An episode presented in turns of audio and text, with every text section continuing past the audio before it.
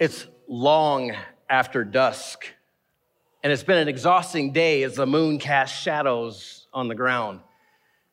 There's a peculiar chill in the air as a young man pushes his cart full of wood and kindling down the winding streets.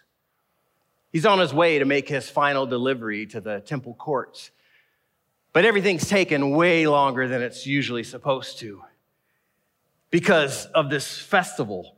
See, during this holiday, hundreds of thousands of people make the pilgrimage to Jerusalem to celebrate Passover. Passover, this national holiday that marks when God brought Pharaoh to his knees using the plagues.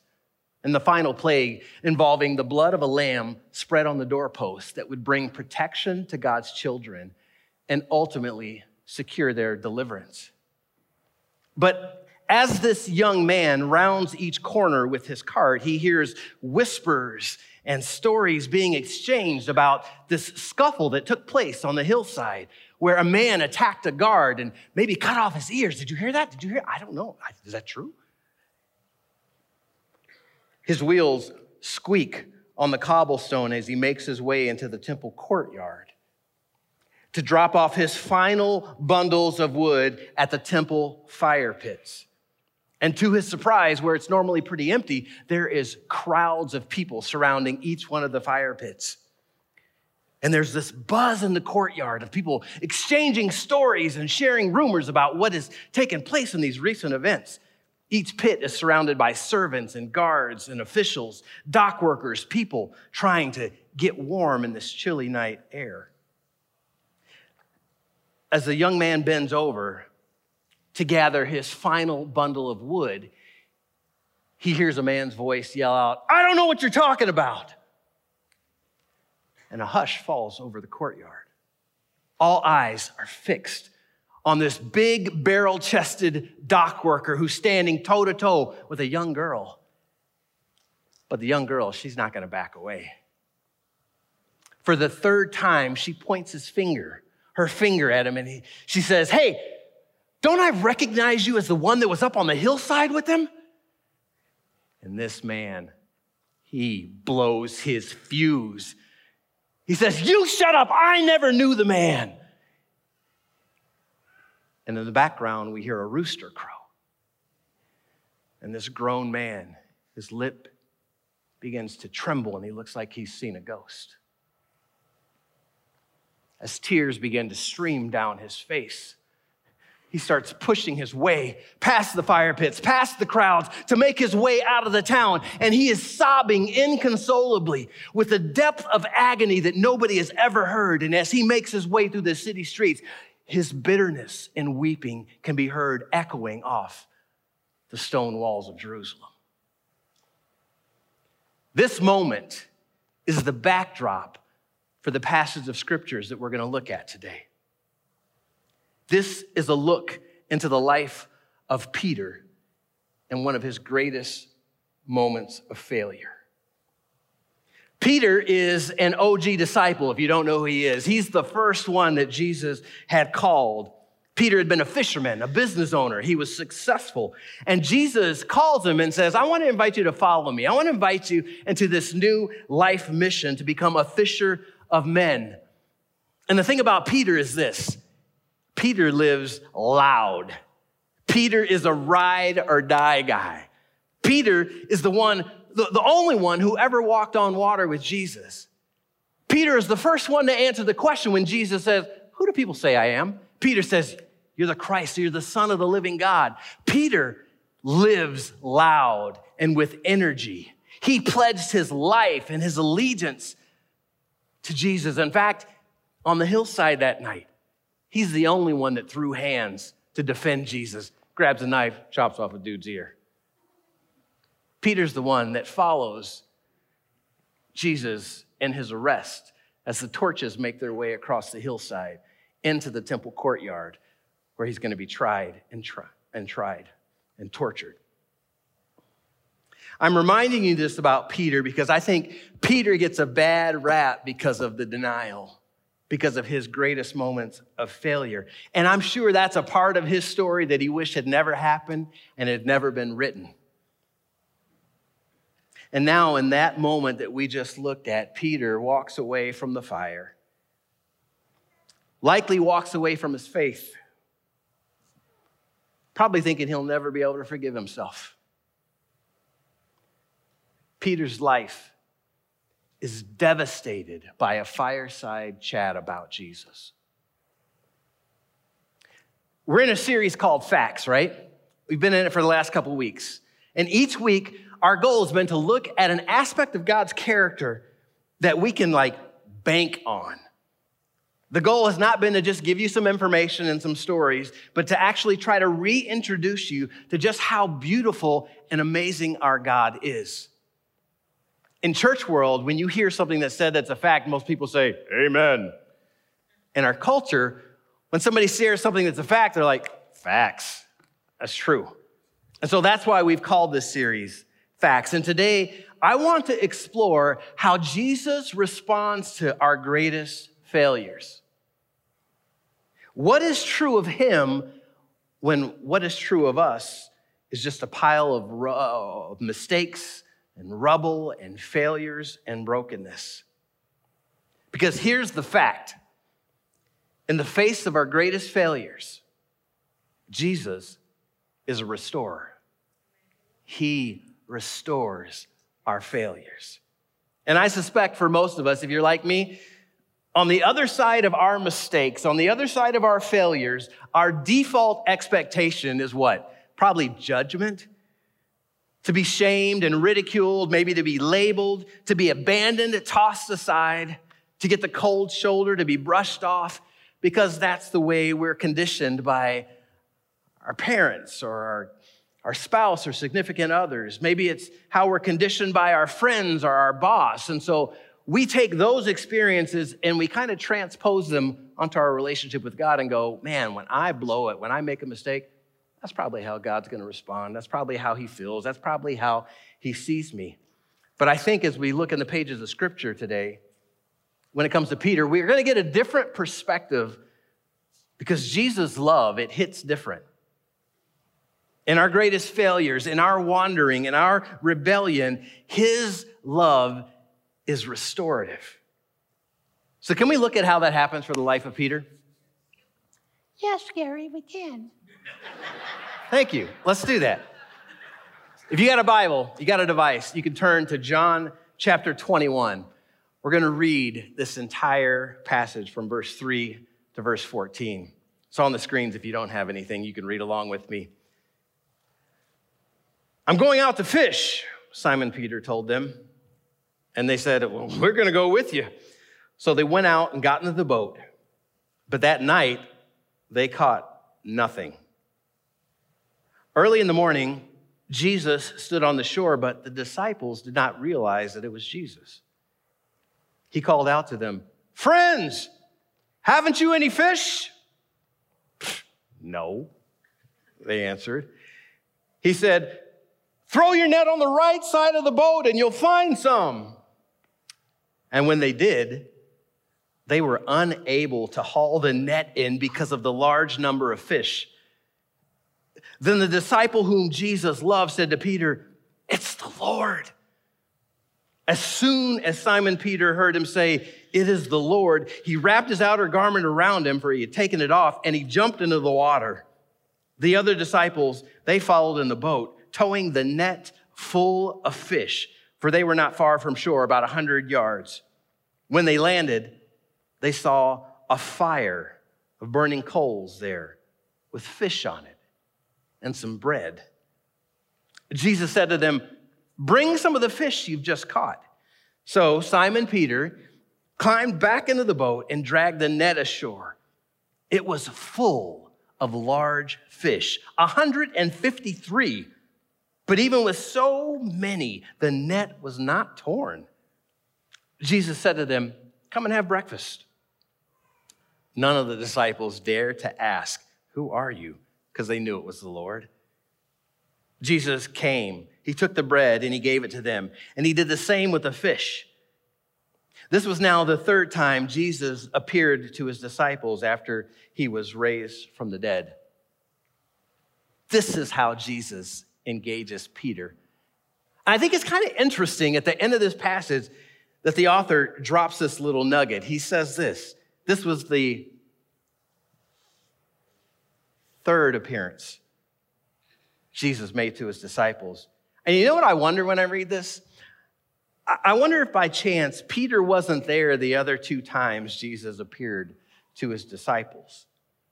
I wonder if the first time after the resurrection, the disciples are hunkered down in Jerusalem. They're hiding out because all chaos is breaking out. Doors are locked, curtains drawn. They're scared to death.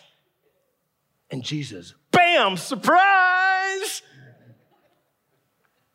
Hey, where's Peter? The disciples like, yeah, Peter, he, he's not here. What do you mean he's not here? All right, I'll be back. I mean, not like back, back when I rapture people, but I'll be back in a little bit. And Jesus leaves and he comes back a second time and there's no Peter. But Thomas is there that time and Thomas gets to put his finger in his side and his hands. But this third time, he's trying to find Peter. Do you remember what the angel said to Mary the morning of the resurrection beyond the, the message of, uh, what you looking for? He ain't dead no more. Beyond that message, the angel says to Mary, go tell the disciples and Peter. Peter gets a special call out resurrection morning. The, spe- the angel specifically calls out Peter's name. Why? Is it because Peter's a favorite child? Mm, probably not. Was it heaven's way of saying, tell all the disciples and tell Peter, because that boy in trouble when I get back? Mm, probably not. I wonder if the angel gave that specific instruction to Mary because Jesus knew Peter would probably be so wrecked by his failures that he would feel like he's disqualified. He might want to quit and tap out. So in John 21, in this story, the flashing neon sign we see in the story that's so obvious that we can easily skip over it is this Jesus pursues us when we fail, and he reminds us of who we are the restorer, this fact that Jesus is a restorer, is never passive. His arms are never folded, waiting for you to perform before he starts to engage you. Jesus told a ton of stories and parables so that this image would be seared in our minds. He tells a story about a lost coin and a woman who tears up her house. She's not going to rest until she finds what was lost. Jesus tells a story about a lost sheep and says, You know what a good shepherd does? He leaves the 99 and he's going to go looking until he finds that sheep. And then he backs it up with another story about a lost son, a prodigal son who wanders away, and a father who is humiliated and disgraced by his son's behavior. But the father doesn't sulk in the house. The father paces on the front porch looking for his son to come home. And when he sees on the horizon his son's starting to make his way home, he doesn't sit back and go, I can't wait to lecture him. He actually runs towards his son to love on him, to bless him, and to restore him. These are the stories that Jesus told. But he wonders if Peter ever heard them and really listened. Paul picks up this in Romans 5 8 when he says, But God demonstrates his own love of us God demonstrates his own love of us in this that while we were still sinners, Christ died for us. For if while we were God's enemies, we were reconciled to him through the death of his son, how much more so have we been reconciled? Shall we be saved through his life? While we were sinners at our worst, God was already moving towards us in our brokenness. And he does the same thing in the middle of our failures. He moves towards us.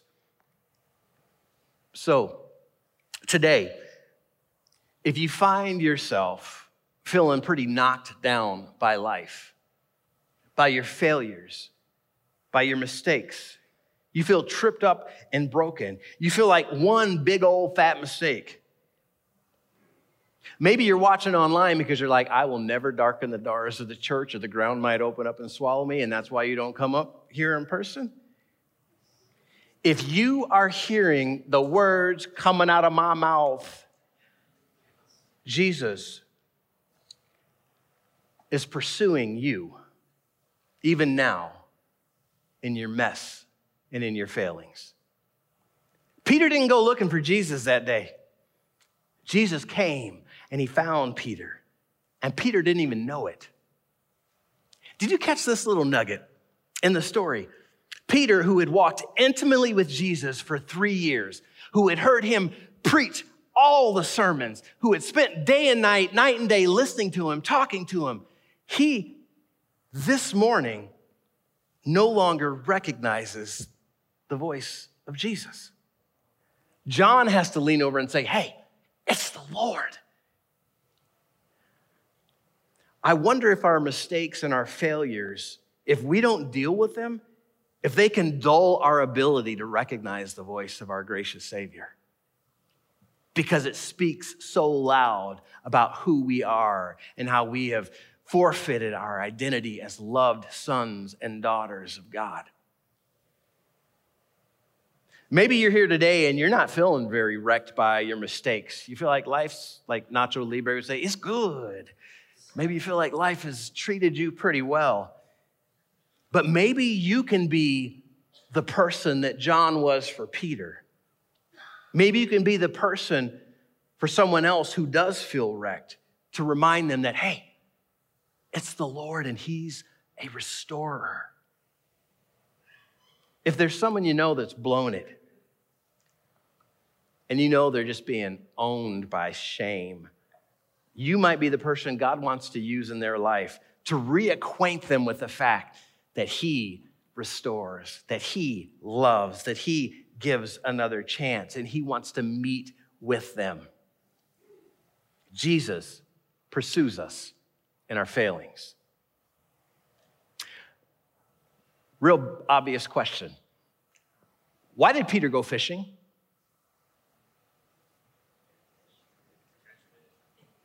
Uh, to catch some fish. Yeah, good job.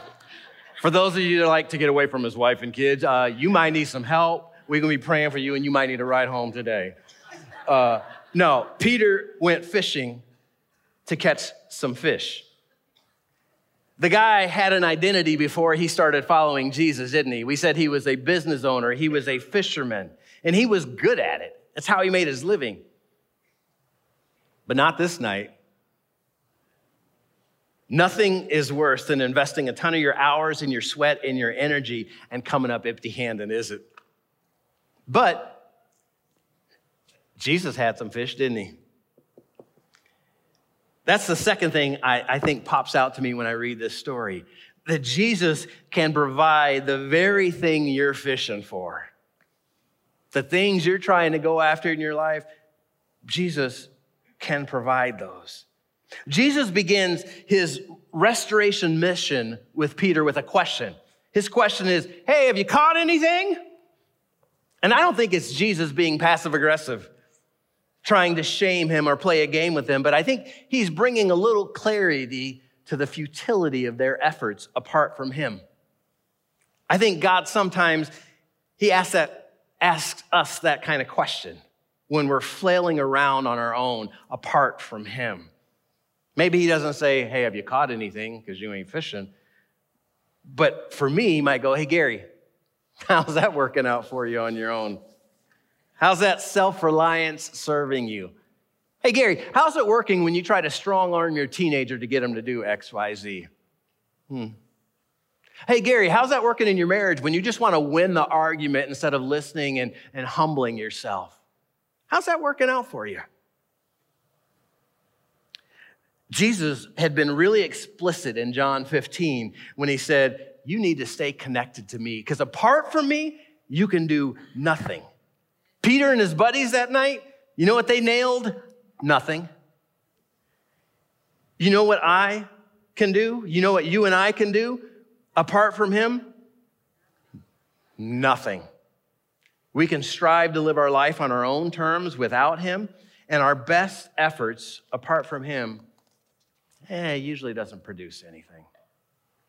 It produces a bunch of nothingness that affects our significance and a, takes away a sense of having purpose and direction. Our sense of belonging is full of nothingness because we're trying to forge our own way in our life, and God's not designed us to live that way.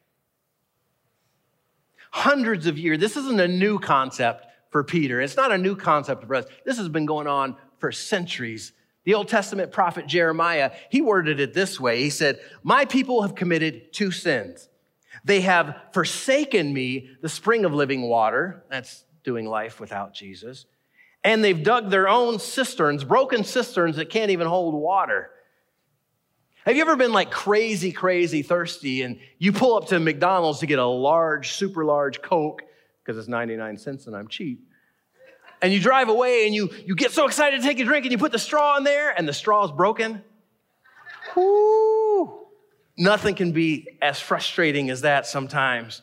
But that's what it feels like when we try to do life on our own terms without Jesus in the center of it. It's like trying to drink out of a broken straw, and it just never really, it really satisfies us. So these dudes have been fishing all night long, and all they have to show for it was a bunch of nothingness.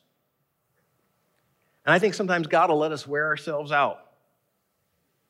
Sometimes I have to try on my own so long that I exhaust myself out enough that I can stop and surrender and hear the voice of God going, Have you caught anything? How's that going for you? So I can get back on the path where He meets us. But in this story, one word from Jesus changed everything for them, didn't it? It's a reminder for you and I that we need to evaluate our lives and discern if we're out here on our own trying to produce the life that we want apart from God. So, Peter, in this story, he gets word that, that it's Jesus and he does that Petery thing. He dives head first in to swim to be the first person to get to Jesus. And when he gets there, what does he find? He finds a gracious Savior waiting for him with breakfast ready. Jesus knew they were going to be hungry and exhausted, and he had already provided on the fire bread and fish. He provided for them the very things that they were fishing for. Kind of calls back to Matthew 11, 28, when Jesus said, Why don't you just come to me, everybody who's weary and burdened, and I'll give you rest. That's what you're looking for. Yet he tells Peter in that moment, Hey, go grab some fish out of the net that you just caught. What's that about? Is Jesus stingy? Is he, is he a germaphobe? Does Jesus just not, like, not, not like to share his food? Because I have some friends that are like that, and I don't know, that's not Christ like. Jesus had fish and bread already on the fire, so why did he tell Peter to go get some fish out of the net? I don't know for sure. I think it could be a couple of things. Maybe he wanted Peter to hold that fish in his hands to say, That's a tangible reminder that I'll provide for you what you're fishing for. You had nothingness. I gave you word, you caught fish, but look, I'd already provided for you what you wanted. Or maybe he was saying, Peter, what you're holding in your hand, that's a tangible reminder of the old life that you had. You used to be a fisher that cared about this, but I've called you to something much greater. I've got a bigger destiny for you. So don't go back to this old way of living because I got something grander in mind for your future.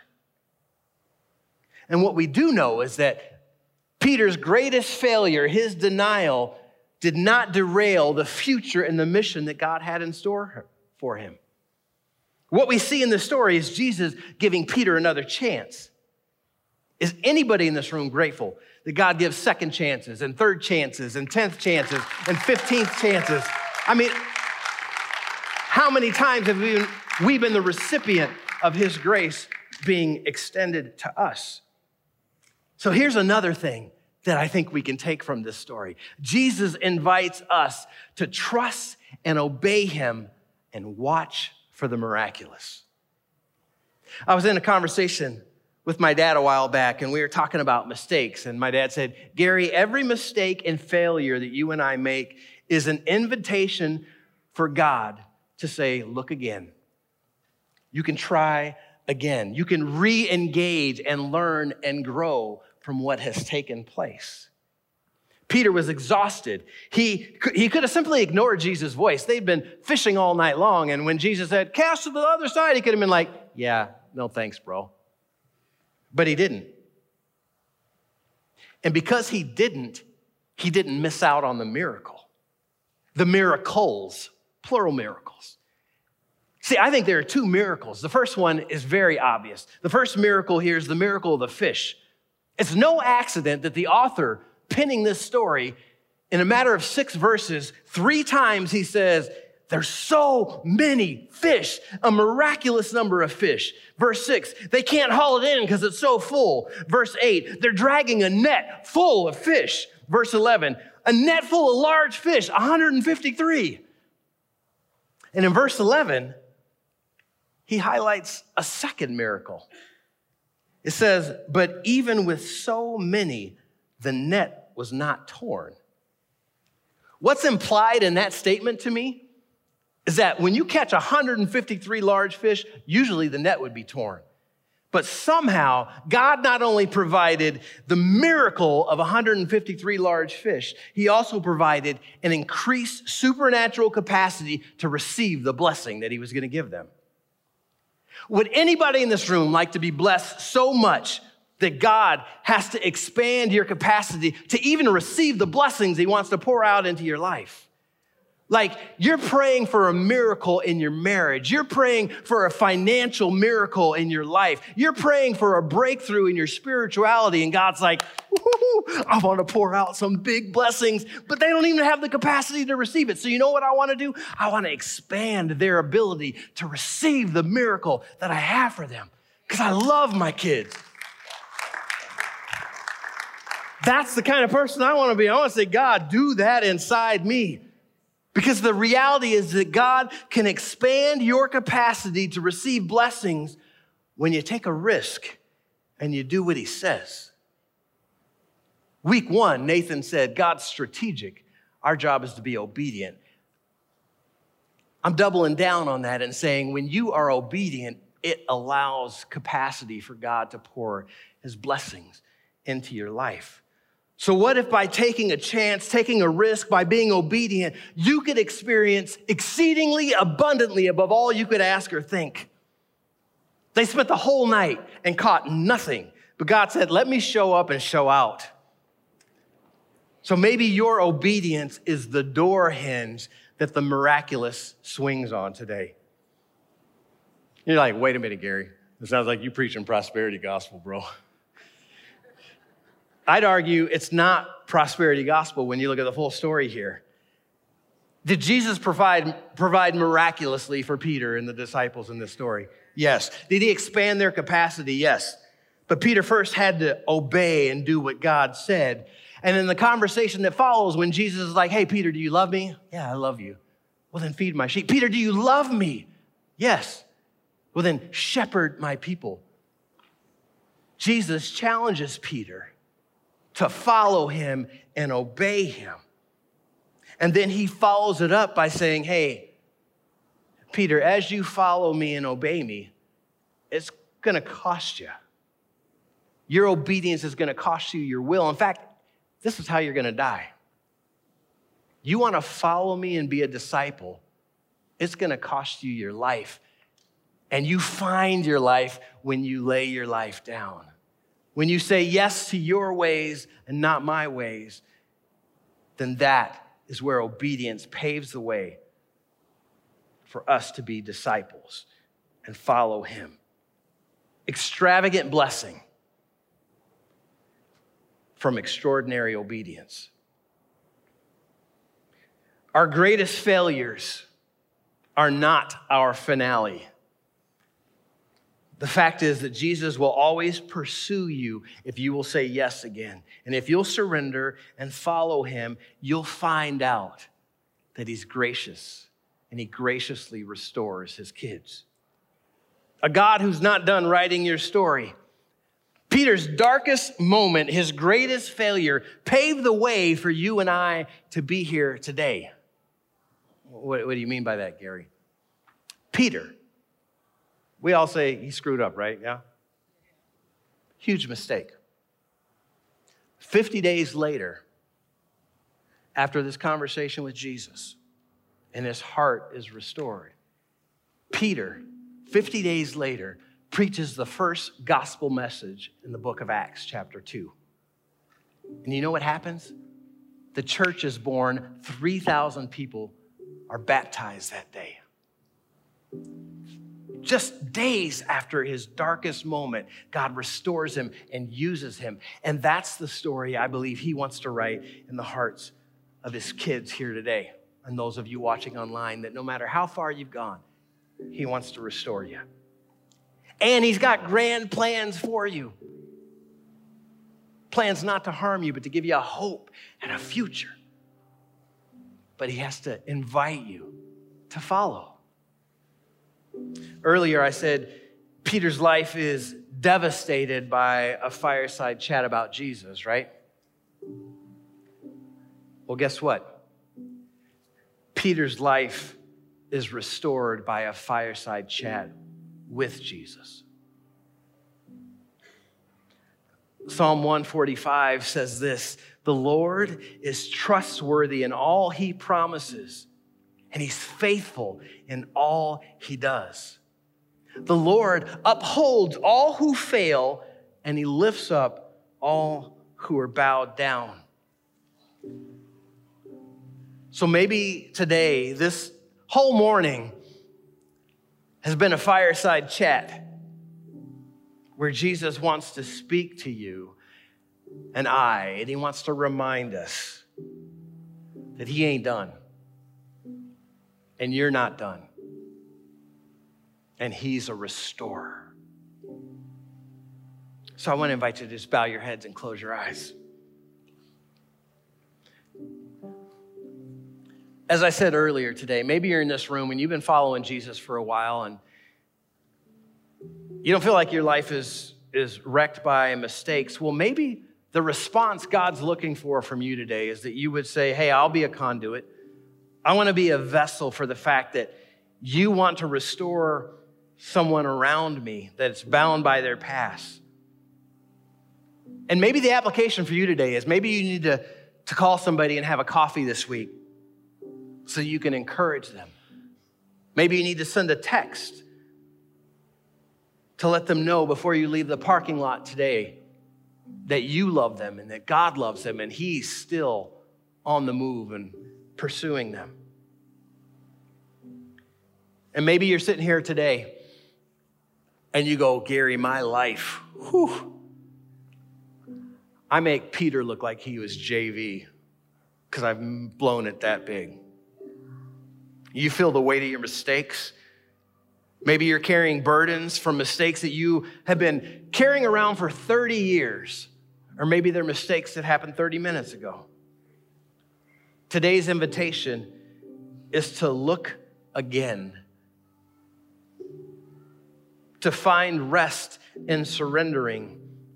And so, if you have never placed your whole life in His hands and said, God, I want you to lead and I'll follow, then today is a day for you to respond. And I think as you respond, hopefully you've gotten a glimpse into the heart of heaven that is gracious and invitational towards you.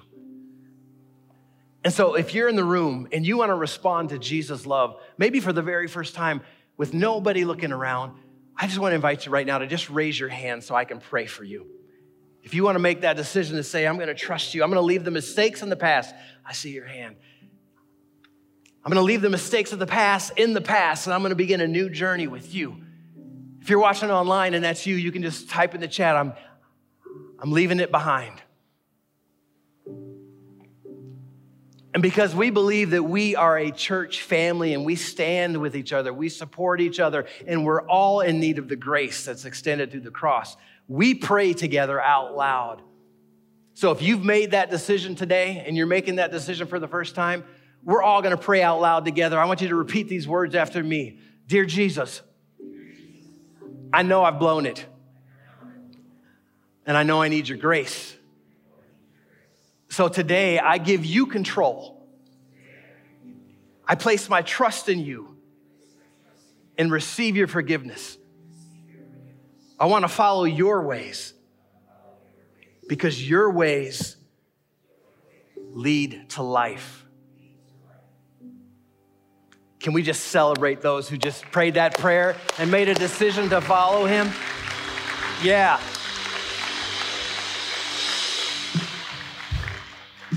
So, today, if that's you, if you've made that decision, man, we want to partner with you. We want to stand with you. So, you can go to the website that you see on the screen so that we can walk alongside you as you begin this new journey.